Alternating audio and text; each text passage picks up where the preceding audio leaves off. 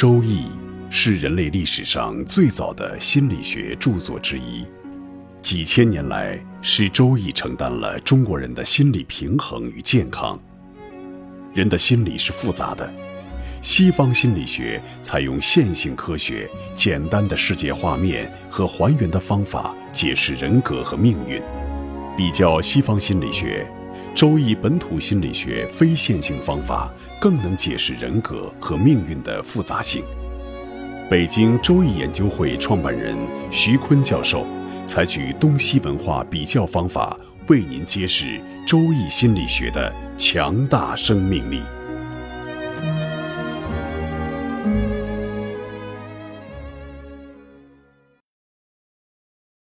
亲爱的各位听众朋友，大家好。我是北京周易研究会创办人徐坤，今天我们继续带您走进周易殿堂，继续讲述周易与中国本土心理学。听众朋友们，大家好，我是一名易学爱好者林雪。上一讲呢，徐坤教授为我们描述了两幅世界画面，一个呢是线性科学探索简单性的世界画面。另外一幅呢是非线性科学探索复杂性的世界画面。我们讲完了上两讲以后啊，我有很多朋友听了我们的录音，都表示：“哎，我怎么感觉好像有点听不懂似的？”徐教授能不能在这一讲里面给我们再简单的描述一下，或者给我们举一些例子呢？对我当时看到了这个探索复杂性的世界画面，特别是上一世纪。耗散结构论得了物理学的奖，哈肯的协同学得了化学的奖，诺贝尔奖啊。托姆的突变论得了数学的诺贝尔奖，啊，我就感觉全世界的科学前沿都走到了探索复杂性的面前，所以呢，就特别对探索复杂性的课题感兴趣。嗯，在这里呢，我也详细的介绍一下耗散结构论的成果。和协同学突变论的成果，耗散结构论呢，解决了十九世纪呃三十年代提出的大自然发展方向的矛盾。上一个时期呢，达尔文提出进化论的同时，还有一个理论呢，热力学的第二定律是退化论。啊，退化论呢，它是基于一个试验啊，物理学试验，有一个方的铁盒子。这个实验者呢，把铁盒子中间隔了一个隔断，然后铁盒子的一端呢就放上了热的气体，然后把那个铁盒子中间的隔断一拿呢，就发现热气体均匀的散在了铁盒子的四周。热力学的第二定律呢，就告诉我们，温度是按照从高向低的方向流动的，它是不可逆转的，不可以从低向高流动。举一个通俗的例子，比如我们拿了一杯热水，我们把热水呢放在空气中，会发现慢慢的这个热水的温度和空气的温度也同次凉热了，这个水呢喝起来才不烫嘴。这就是热力学的第二定律：高温物体向低温物体散热，就像我们看到的瀑布，瀑布都是从高处往下流动哈。不可以从下往上流动。如果你想让水倒流，那么你就要加能量，得弄水泵哈，抽抽抽给它放到上头。世界上有很多很多的现象呢，是走向系统的崩溃和死亡的。比如，按照热力学第二定律呢，人们推出在我们的宇宙，特别是太阳系啊。太阳系里就是宇宙热区向宇宙冷区辐射，比如太阳向地球辐射，地球向月球辐射。总有一天，太阳系的温度是均等的，地球跟太阳一边热啊，月球跟地球一边热。当太阳系没有温度差、没有浓度差、没有梯度差，处处均等的时候，就是我们一句诗形容的“环球同此凉热”的时候，那么太阳系就死亡了。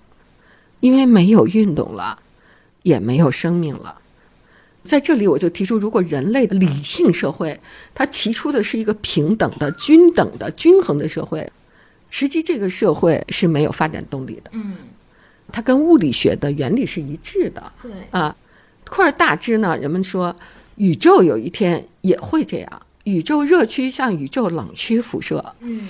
有一天宇宙也同此凉热，我们叫 K 三度，宇宙 K 三度的时候，宇宙就热寂说，就永远停留在这个温度，整个宇宙也死亡了。这就是热力学的第二定律带给我们的大自然的退化方向。那同理呢，在与退化论相反的大自然进化方向，达尔文提出了生物从单细胞动物一直到哺乳动物和人类进化的过程。特别是人类的母亲怀的这个胎儿是摘录了大自然的生物进化过程，因为受精卵啊，就是单细胞动物阶段，绿眼虫啊、鞭毛虫啊，就一个细胞哈、然后到双皮层就是无数的对称轴。我在这里讲一个序，什么叫从低到高？有序和无序。在哲学上，对序的定义呢，就是对称性的破缺。什么叫对称性的破缺呢？无序的东西呢，就是不可以排列的东西。就刚才我们说的，环球同此凉热就无序了。嗯没有差别就无序了。比如说一个班里，同学们排队，如果长得一边高，谁在前谁在后，对是吧？就必须有一个序，高的在前或者低的在前、才可以排哈。对那圆是最无序的，嗯，它有无数的对称轴，你可以画出，任何一点到一点都有对称。对，这就是单细胞动物，我们说的受精卵或者鞭毛虫或者绿眼虫，就是最无序的、最低等的。比圆有序的高一层呢，就是正方形。正方形有四个对称轴，它有横、竖、斜斜啊，有四个对称轴哈。嗯这个四个对称轴呢，它也是低等动物阶段。正方形就是胚胎阶段的双皮层，再往前进化呢，就是长方形。长方形呢有两个对称轴，就是两侧对称。它的对称越少，它的序就越高。啊，我们就是长方形的对称哈、就是两侧对称。到了脊椎动物，比如说在受精卵的时候，刚怀它，双皮层和三皮层就是二月胎。嗯嗯，二月胎的时候还可以打胎呢，打胎是在这个阶段。嗯你要到了脊索动物的时候，就不可以打，小人儿都出来了对对对啊，就再打胎就会出危险哈。那到了脊索动物和脊椎动物的时候，比如说五月胎，它还带有毛、长毛，还重复了哺乳动物的一些特征哈。到七月胎呢，它的尾巴才掉；到九月胎，它长毛才掉，才成人形；十月胎才出来。所以人类的这个胚胎过程呢，就是摘录了生物进化过程。摘录的过程呢，就是从无数的对称轴到四个对称轴，到两侧对称。嗯最后人进化呢，就进化到两侧对称了。然后这是我们的进化序列。那你说最高的进化应该是什么呢？没有对称轴。但是人的进化，他人是以自己为尺度，他看没有对称，他害怕。你比如孔雀，孔雀翎就一只眼哈、嗯对，嗯，小孩看着就怕。的确是。二郎神三只眼也看着害怕，就这种跟自己不一样的都不能审美。我们的审美标准也是两侧对称，因为我跟我们长得一样，嗯。就像我们上节课讲的，我们心理舒适区跟我们进化的身体结构一样的，嗯。才构成我们心理舒适。眼睛长在前面必须有景，眼睛后边没有必须安全哈、它是一个序的概念。嗯，呃，序的概念呢，就告我们，进化序列越高，它越不对称。嗯，这是达尔文进化论揭示的大自然的进化方向。刚才我们讲的大自然的退化方向是十九世纪三十年代提出来，二十世纪到三四十年代解决的。他们和平共处了一百年啊，这真是人类文化的奇迹。和平共处了一百年的 A 是真理，非 A 也是真理。我们讲一到这儿就是诺贝尔奖金破题了，对，要不然西方就没智慧了，破不了这题。所以由此我们看来，什么叫让孩子不输在起跑线上的？创新的思维在西方只有 A 加 B 叠加叫创新，那我们中国人的创新是根本的创新，A 和非 A 的统一，在更高的理论层次上的创新，那就直奔诺贝尔奖，是吧？我在大学讲课的时候，我经常给学生说：“孩子们，我就告诉你们一个 A，请你们到图书馆去找非 A。”在毕业论文中，我希望能看到你们 A 和非 A 的高度统一的理论破题啊，嗯，所以我觉得这是一个最创新的方式去培养我们下一代。大自然的发展方向之谜是怎么被破的呢？普列高金提出，大自然它从无序到有序是有条件的，他提出了三个系统，嗯，一个叫孤立系统，一个叫封闭系统，还有就是开放系统。孤立系统呢，就是既没有能量交换，也没有物质交换的系统。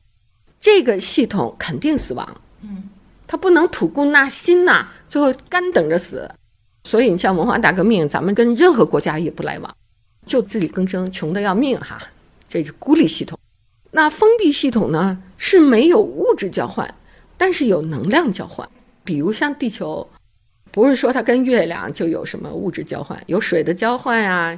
没有，它只有能量的交换。跟太阳有宇宙的热趋向冷区的辐射，我们吸收太阳的能量，再向宇宙的冷区辐射，我们给月亮光芒哈。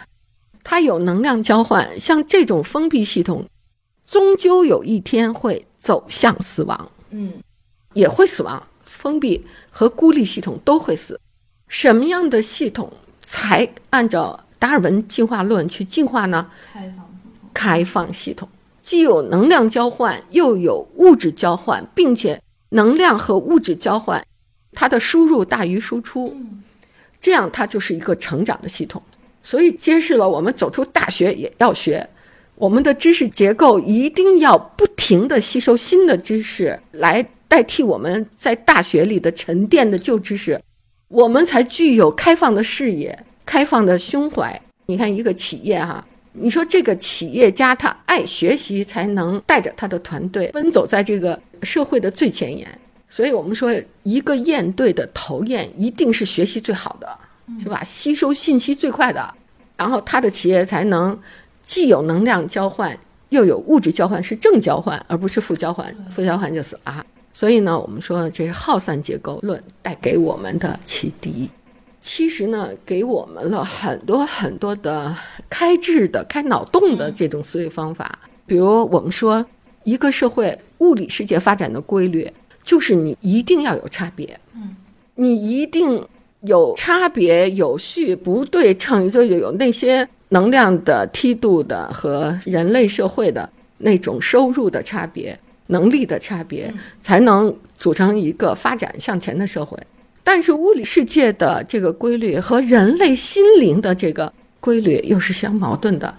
嗯，我有一个徒弟呢，他在世界五百强工作，有一次他就说说师傅，呃，我们的工资都是保密的，我就不知道我们同事他拿多少钱。我说这就对了，这很符合人的心理规律。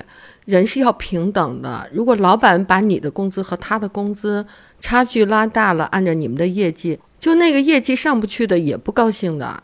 所以，我可不可以理解为，没有差别的社会其实它是缺乏发展动力的？人类社会发展的规律就是因为有这样的差别存在。这一讲，徐教授给我们又把这两幅世界画面整个铺开揉碎讲了一遍，让我们有了一个深刻的了解和印象。下一讲还希望能够继续和您探索复杂性。